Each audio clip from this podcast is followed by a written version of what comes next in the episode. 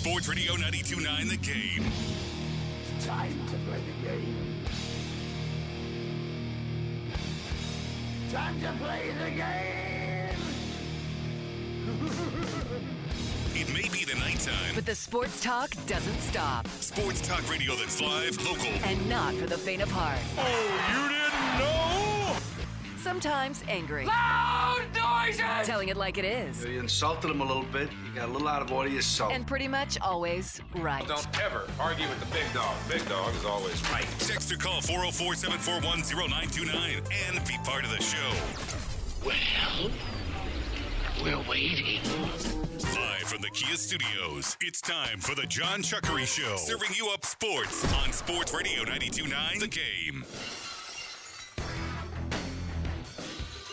And welcome into Sports Radio 929 The Game. Yes, it is time for the John Chuckery Show.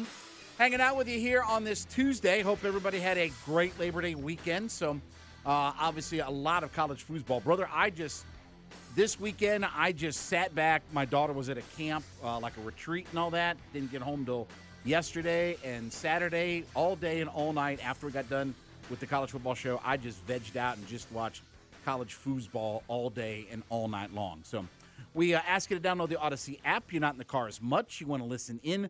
Put the Audacy app on one of your devices today. Take the smartphone, take the Alexa speakers, take the tablet, take your Texas Instruments calculator, your turntable, your boombox, laser disc, whatever your device is. Just download on something to be able to catch us when you're on the go. Social media is at 929 The Game on Instagram, Facebook, and Twitter.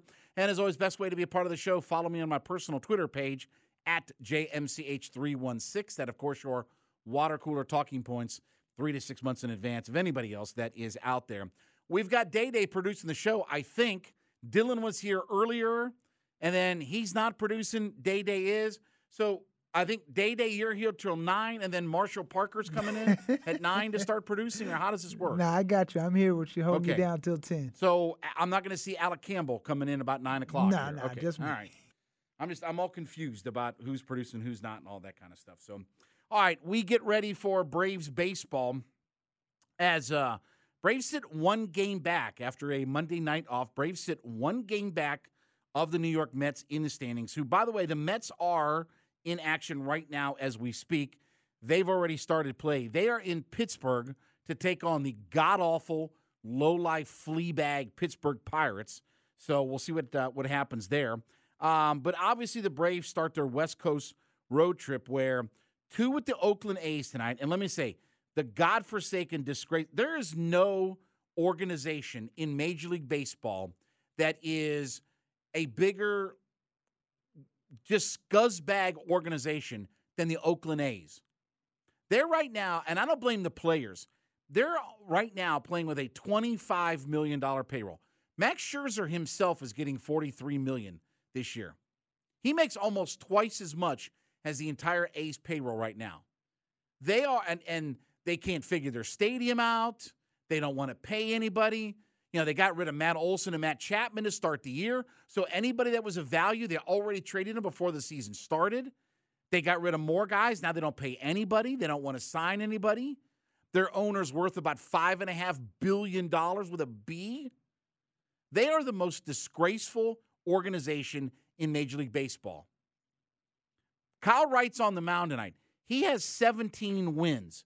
The Oakland A's have only won 22 games at home for the whole season. They, as a team, have only won 22 times. Kyle Wright himself has won 17 games. They are 35 games below 500. They are 50 and 85 right now. And they were the best organization in the American League in the 70s. I mean, even more than the Yankees. They won three straight World Series 72, 73, 74. Reggie was the MVP of the league. Vida Blue, Catfish Hunter, Joe Rudi, Bert Campaneris, Gene Tenace. They, they were an unbelievable organization. And Charlie Finley, of course, was cheap. And then he tried to sell everybody, and baseball is like, uh uh you can't just sell off. every-" They tried to sell Rollie Fingers to the Red Sox, literally sell guys off to other teams. And the commissioner stepped in and was like, no, no, no, you guys, you can't do this. Charlie Finley, the man who, you know, you know what else Charlie Finley did, Day Day? You know, he tried to introduce the yellow baseball Oh wow. Okay. You know, the the like a neon yellow Uh-huh. baseball, like a tennis ball. He tried to introduce that. They actually tried that for a little bit and tried to play with a, with a uh, colored baseball. So anyway, but Braves don't start uh, until 9:40 this evening. As we said, Kyle Wright on the mound. Your lineup very quickly.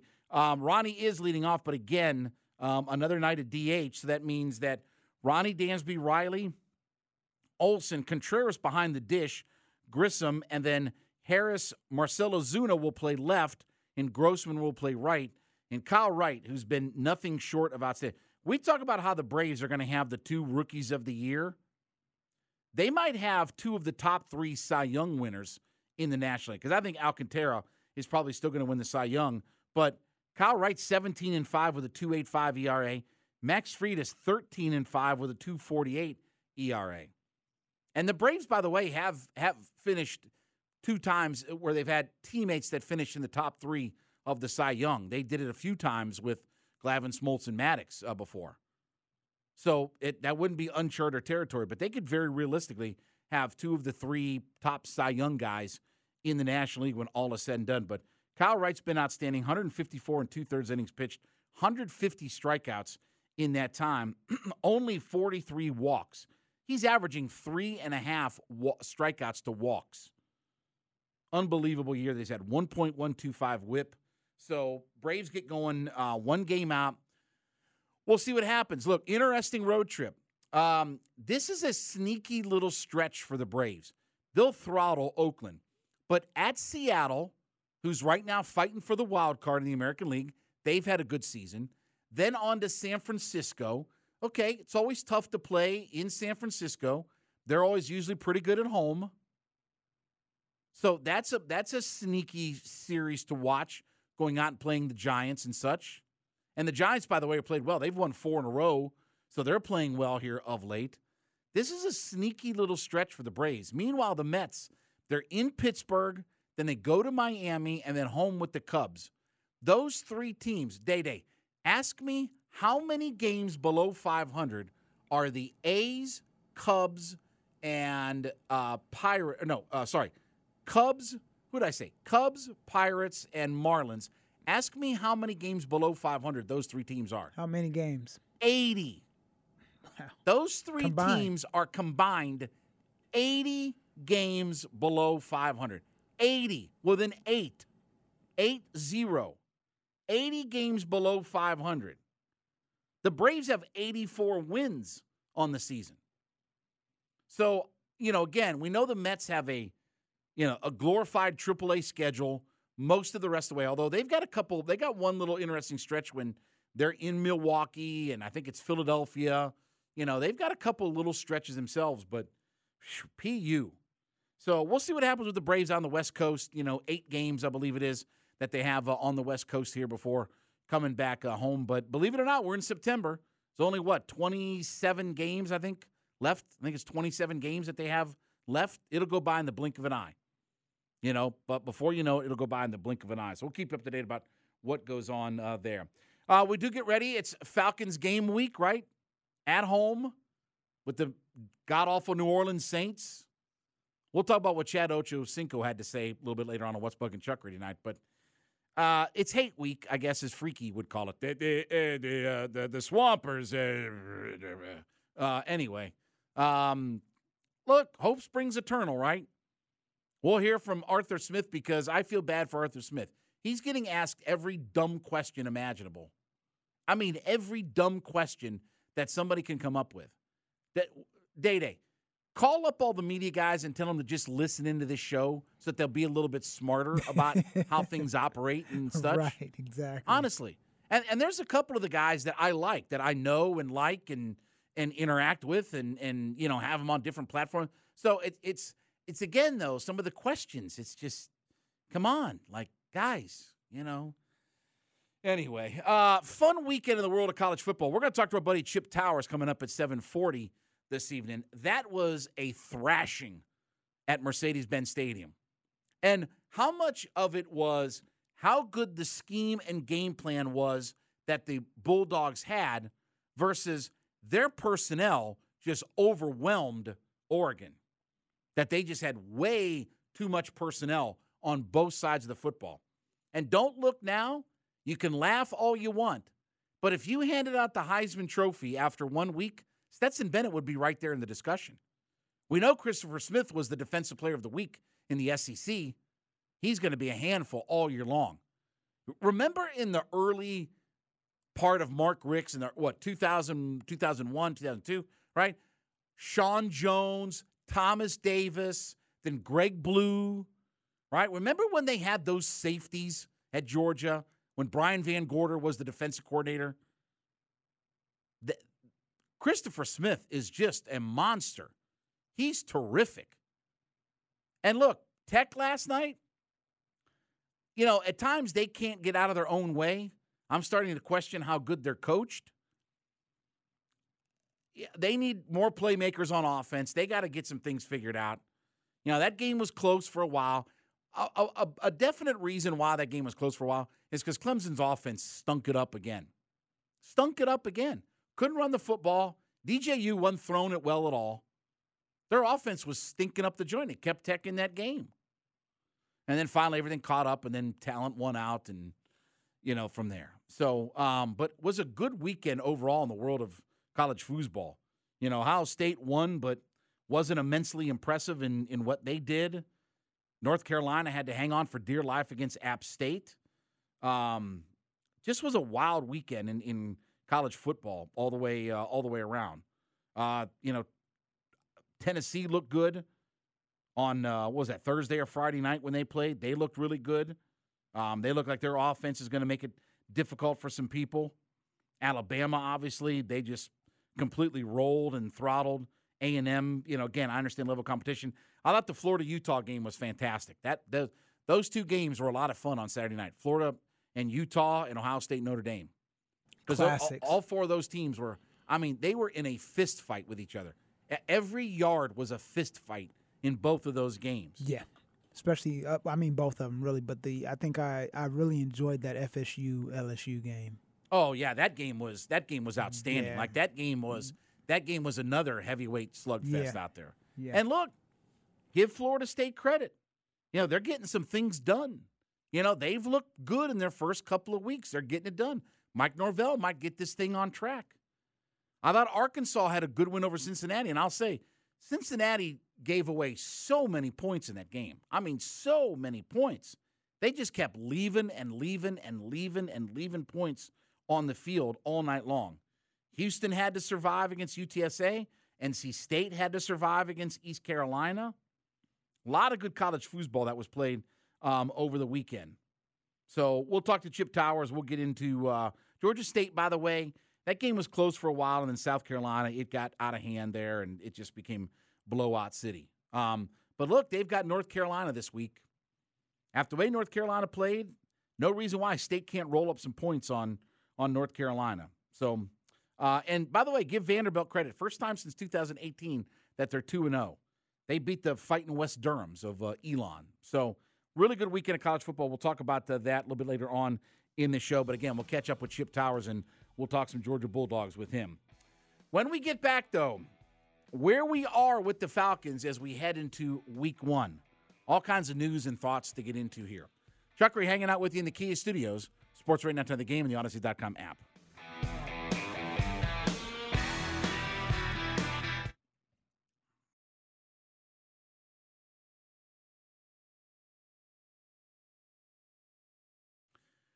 Sports Radio 929 The Game back at it on the John Chuckery Show live in the Kia Studios Tuesday night with you. 404 741 0929. That's the Solomon Brothers Diamond text line open and ready for your comments. Audacy app site, catch on the go, social media at 910 The Game, at JMCH316 on the Twitter machine. By the way, too, we didn't mention um, Atlanta United lost again. Uh, can we officially put a fork into Atlanta United in their season this year? We officially just go ahead and Not officially, technically, Oh, okay. especially when you talk to Mike Conti. Are they uh, gonna they gonna ever start Josef again? Or are they just gonna let him come off the bench and have to try to bail us out of these games? I mean, don't know. Anyway, I mean, isn't the bloom kind of off Cisneros at this point? He hasn't scored in like three months. It feels like. I know it's like August fifth or whatever was the last time that he scored, but it feels like it's been like three months since he scored, and we have to go break glass and get Josef off the bench and you know, hope he can bring us back. But anyway, um, not good times for Atlanta United. I I, I don't see how they're going to make the playoffs when all is said and done. But uh, speaking of playoffs and the Atlanta Falcons, as we get ready for Week One of the NFL season, so where are we with the Atlanta Falcons as we head in this first game? Now, we were not here last Friday, right? We talked about the 53 man roster and we said there could be some IR moves and things like that. And lo and behold, Friday, we got all kinds of news about IR. I want to start with, though, the first guy I want to start with about that is Deion Jones. Okay? Remember Deion Jones? And he had that simple, easy, just a, a fun little procedure on his shoulder, just a little cleanup, no big deal, no issues, no problems. And it kept him out of mandatory minis, kept him out of training camp, all the way up until the Jacksonville game, where all of a sudden he played what? The first quarter, more snaps, all kinds of snaps. And then all of a sudden last Friday, it was, ooh, my arm. Ooh, my arm. He pulled a Rodney Dangerfield. My arm's broken. My arm's broken. Does there I I talked about this back then and I'm going to talk about it now. This is all calculated for Deion to not have to step on the field and play for the Atlanta Falcons. Because all of this could have been cleaned up in January, February, but they conveniently just random happenstance schedule the surgery for the week of mandatory minicamp. And that would keep him out of that, keep him on the pup list for training camp, then all of a sudden get on the field and showcase against Jacksonville. Then all of a sudden, okay, we can't find a trade partner. Oh, we still hurt. Day Day, uh, did you watch the Jacksonville Falcons game at all? No, uh, I did not get a chance Okay. to watch that. What I'm trying to find was there anybody on the broadcast or anything like that? Because they're all it's Steve Wyche, it's DJ Shockley, it's all guys that are here in Atlanta. Did anybody say anything about Deion Jones was pulled off the field because he was still hurt and injured? That he was still hurt. I didn't never hear heard Nope. one word after he came off the pup list that he was hurt. Then all of a sudden, he showed up on IR. Jalen Mayfield, I understood. He'd been dealing with illness and his back and everything like that. That's why I didn't think he and Marlon Davidson would both make it, but they both did, but they're both on IR. What else do you need to realize that they don't want Deion Jones on the field in this defensive set? It's fun in the preseason against Jacksonville. Now it's time to get ready for New Orleans. Oh, yeah, he's on IR and he won't be available until the fourth week of the season, or he's got to miss four games and then come back. This is so calculated by the Falcons in the way that this has been handled. And if you don't think otherwise, you're crazy. I'm here to tell you, you're crazy. Because we got no indication that Debo was going to miss the first four games of the season once he got pulled off the pup list. We sort of knew with Mayfield, we knew what Marlon Davidson could be. We wondered about Drake London, and at least he's back at practice. You know, again, another guy. Oh, nothing. He didn't have nothing going on, but he's a he's a first round rookie who missed all of preseason except for the five plays that he made, all but five plays of the preseason and a month of practice. No biggie, right? That that's I mean, I know every team in the NFL, their game plan for their first round rookie is to not have him practice for a month during training camp, right? That's that's exactly how NFL teams draw it up is, hey, let's sit our first round rookie out of training camp for practices for a month. Isaiah Oliver, okay, at least I understand he's coming back from injury. Now, where that messes you up is your nickel corner. So that means most likely Dee Alford, who I thought had a good camp, thought he had a terrific preseason. He'll probably get a shot to start at nickel corner now, which I'm going to be interested to see what he looks like. Because you know how I feel about Isaiah Oliver. He did play well when he was healthy last year. That's the first time in his career, in, in four seasons with an Atlanta Falcons, in his Atlanta Falcons career, that he had played well. And they brought him back for a one year, $1.25 million deal. And now he's hurt. Now he's going to miss the first four games of the season. So let's see what Dee Alford can do. we'll talk more about this in the in the flyover coming up at the top of the hour.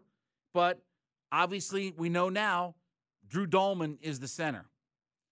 Day Day, I know you follow me on Twitter. If you Yeah. look at my tweet, I put out the Spider Man meme. Me- the I that, point at yeah. you, you point at me. We're the same exact guy. Because Yeah. again, I, I it's not that I don't care who wins the center battle, but to me, they're the exact same guy. They profile, read their strengths and weaknesses.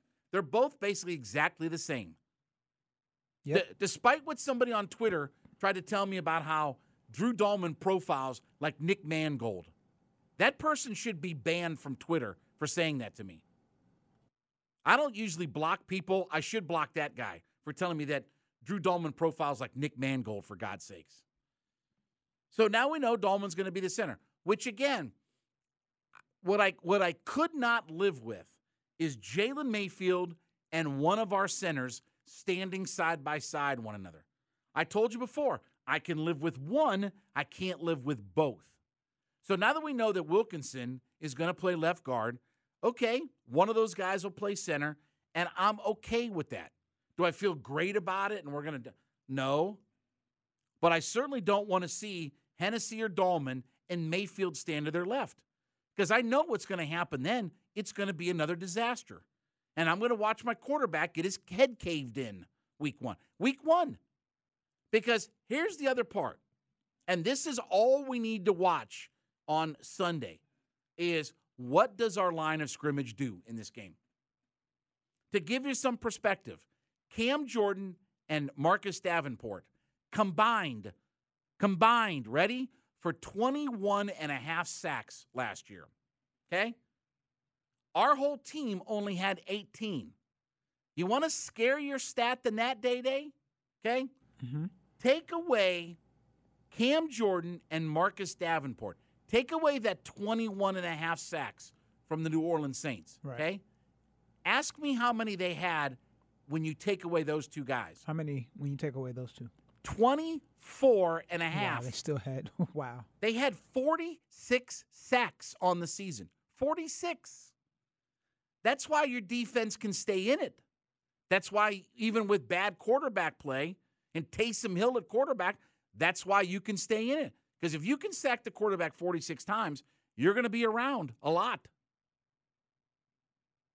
And so, how we play against that defensive line of the Saints is the first thing to watch.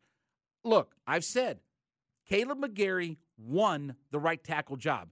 He took that job. If it was truly a competition with him and Ifedi or anybody else, he took that job. He came in looking like Thor. He was all bulked up, ready to go. Thought he had a good camp. Thought he did everything that you could want from a guy to go win a job. Okay? But Day Day, ask me what they don't see when they're in camp or during preseason. I think I know where you're going, but what don't they see? They don't see Cam Jordan Right. and Marcus Davenport. They don't see Myles Garrett and Jadeveon Clowney. They don't see the Bosa brothers. They don't see Khalil Mack. They don't see Jonathan Allen. They don't see Chase Young. They don't see all those guys. They don't see Arden Key. They don't see Tariq Arm or um, uh, Arik Armstead. They don't see all of those kinds of guys on their on the defensive line, inside outside. They don't see Aaron Donald. Nobody has to block any of those guys in preseason. Or if they do, they block them for about three plays and that's it. So, how those guys hold up is going to be fascinating because that's the first thing I'm looking at is what are we going to do to slow down their pass rush? And you can miss me with the idea of running quarterback. Because if you think running for your life is a good strategy in the NFL as to how to make plays, your offense is going to get throttled if that's what happens. If that's how you have to make plays in the NFL, quarterback runs for his life and has to throw it all around, you're going to be in trouble. So, look, I'm excited. I want to see what the Falcons do. Course, we'll start all of our coverage on Sunday with the Wade Ford Tailgate Show. Myself and Hugh Douglas, we will be at the Smooth Lot right there on Northside Drive, getting you ready for pregame action. Chris Goforth, Harper LeBel, and then Wes and Dave will have the call. But I, I am going to watch that line of scrimmage especially on our offensive line. Defensive line, I think, will do some things. You know, they have a good offensive line. They've had some pieces that they've lost over the last couple of years on their offensive line, some, you know, high caliber players. You know, three, four years ago, they were as good an offensive line as anybody in the league. They've lost some of those guys now, but they're still pretty good. I, and I do think that we'll be able to get home a little bit on Jameis Winston. So I'm looking forward to seeing that. But either all our offensive line is going to hold up against what their front guys can do, or it's going to be a long day for our offense out there. And again, I'm hoping Dee Alford, you know, obviously we know Hayward's going to play well. AJ Terrell, we're good at corner. Grant and Hawkins at safety. But that nickel corner in today's NFL is a very, very important piece. And I'm hoping Dee Alford can kind of play like he did in the preseason. A ball hawk guy, go after the ball, make plays on the ball, go make some things happen. And and for a guy like Dee Alford, these are chance, these are your opportunity. To quote the great Jim Ross, you got to maximize your minutes. That's what guys like Dee Alford have to do. This, is where guys have to take advantage of if guys are hurt, this, that, and the other. And the inside backers will be Rashaan Evans and Michael Walker, which that's what it was always going to be, even if Debo was healthy.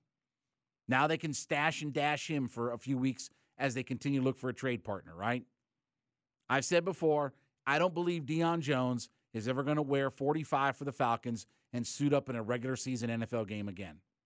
I don't I'm not buying it. I'm not believing it. I will tell you if they can't get a deal done, they'll still find a way to IR him or something. I just don't think that they are going to put him in this scheme and in this system that Dean Pees has. And Dean Pees has done nothing but throw bouquets at Michael Walker. He's thrown bouquets at Rashaan Evans. And Day Day, ask me how many comments and quotes and stuff as he had about Deion Jones? How many? Dean Pees. How many had Zero. Zero zip nada. I haven't heard De- I've heard Arthur Smith because he keeps getting asked about it. I've yet to hear Dean Pees comment. I've heard him say Michael Walker's a guy that they knew going into this year would have a bigger load and a bigger role in the defense. Rashaan Evans, he couldn't believe that Tennessee didn't give him a fifth year option. And Rashaan Evans is going to lead this team in tackles this year. I firmly believe it. But nobody has said a word about Deion Jones. Well, he's progressing. Well, he's the here. Well, you know, he's he's around. In in all honesty, he was Day Day. You were out at camp. He mm-hmm. was so far down the field Yeah. that honestly, Yeah. I thought he was going to pick up a weed eater and start doing lawn maintenance because the only guys that were around him where he was working out were the guys mowing the lawn in the field. They were the guys mowing the field. I thought Yeah. Deion Jones was going to grab instead of grabbing a football, I thought he was going to grab a weed eater and go and go weed eat around the goal around the goalposts and you know around some different sidewalks and stuff like that and and weed eat for a while because that's how far away from the rest of everybody else that he was doing his side work and stuff like that. Yeah. Yeah. you're right. Honestly, if you were out there, Yeah, you're right. we joked about it. I, you know, I'm standing there with with Jarvis and other people and and some you know other reporters and stuff like that. And we're just kind of laughing about you know like Deion Jones. He could get a workout in just running back to where the team was. So I'll say again, I don't think he ever plays another down for the Atlanta Falcons. But hope springs eternal on Sunday. I want to see what this offensive line does against that pass rush. 46 sacks. You can't dumb your way in the NFL to 46 sacks out there. Going to have their hands full. You got to block those guys up front. All right, Chip Towers, when we get back, we'll talk some Georgia football with him as that was a throttling that the Bulldogs put on Oregon on Saturday. It's up next. Chuck in the Kia Studios. Sports right to the game, the Audacy.com app.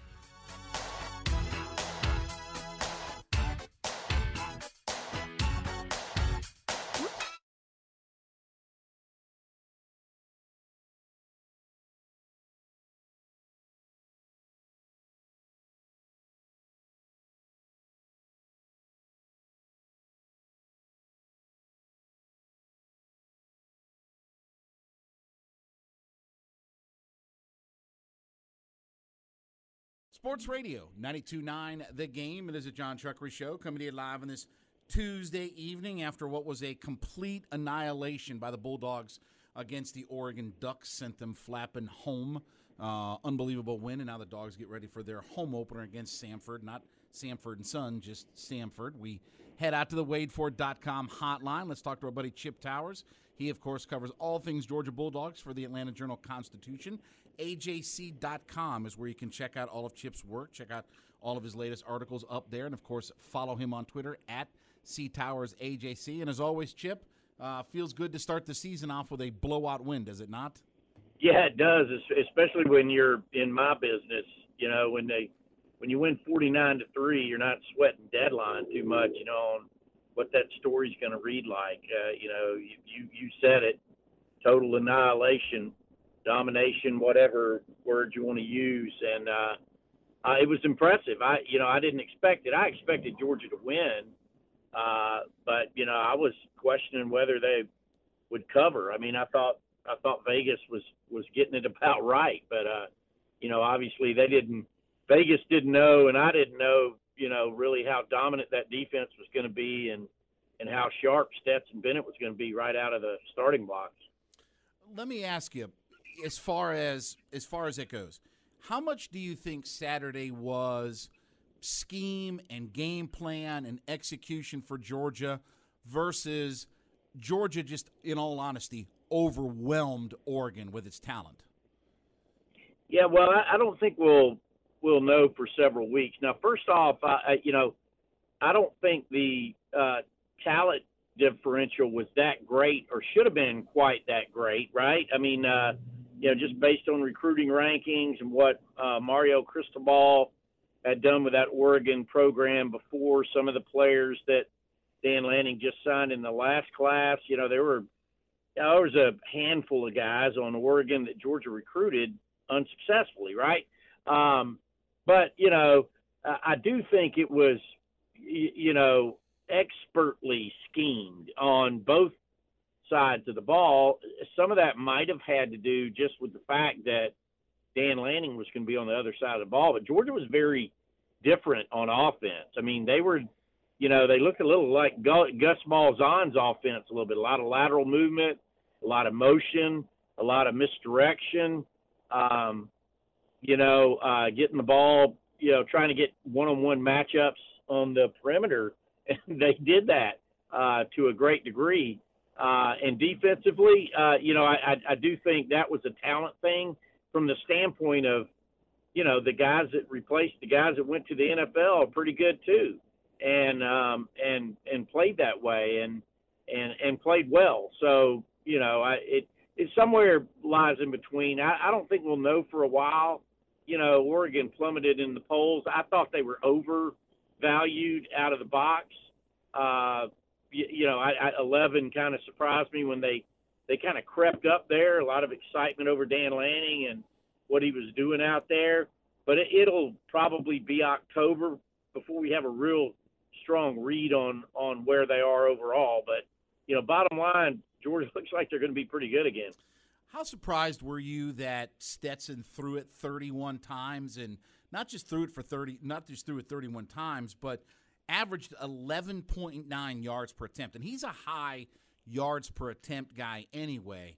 But I mean, I, I'm surprised that he had 31 pass attempts in that game. But hey, listen, if that's what Georgia's offense can do, stick it right to him. Well, that's what I'm saying. Is schematically they were a little bit different, and you know I don't know if that is any kind of statement at all on Georgia's running back room. I don't think it is. I think if it's any kind of statement, it is that you know obviously Kenny McIntosh is a guy that does well catching the ball out of the backfield, and he was Georgia's leading receiver, had 117 yards or 119, whatever it was, and and uh, you know that's just something that he does extremely well. But you know, you know, just listen to Kirby's comments after the game. You know, Georgia is trying to change the narrative this year, whether it's with Stetson Bennett or any other quarterback, and and and say to wide receivers wherever they happen to be that you know you can come to Georgia and get fed. I mean, if there's any negative out there uh, in the universe about Georgia, that would be it.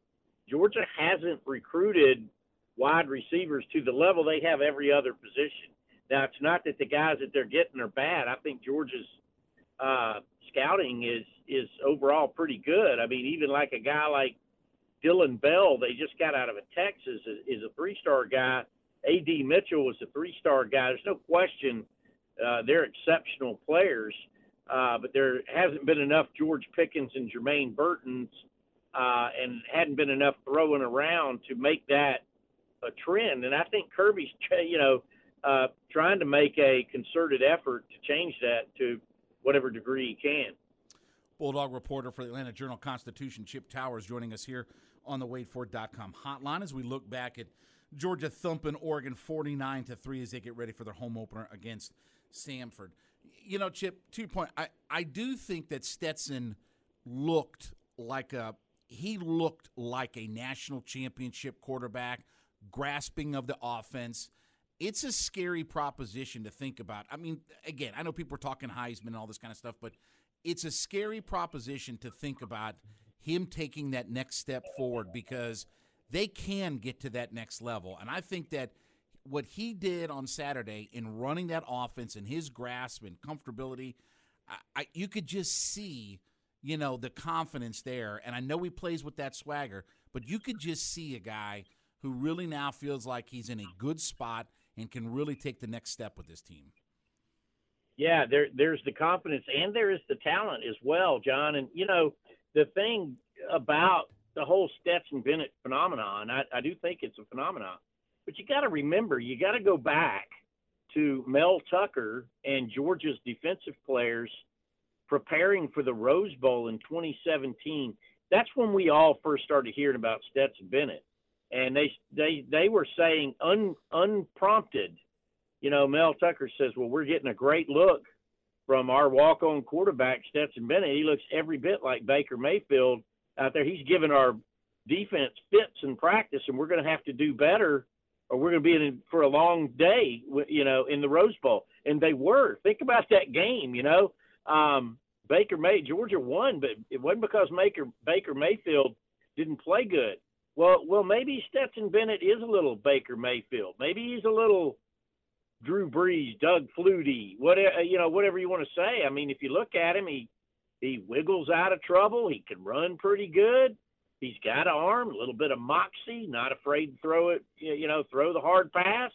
Um, I mean, you know, I, I and and you say it's it's probably a long shot to win it wins Heisman. It probably is, but it was odd shot down in Vegas uh, this weekend, and with good reason. Because if I mean, if you got a team that's going to be in the national championship hunt, then you should have a quarterback that's in the Heisman hunt, and you know, who knows? He may get invited to the downtown athletic club after he will if he continues to play like he did Saturday. That was an 82% completion percentage with three throwaways and one drop.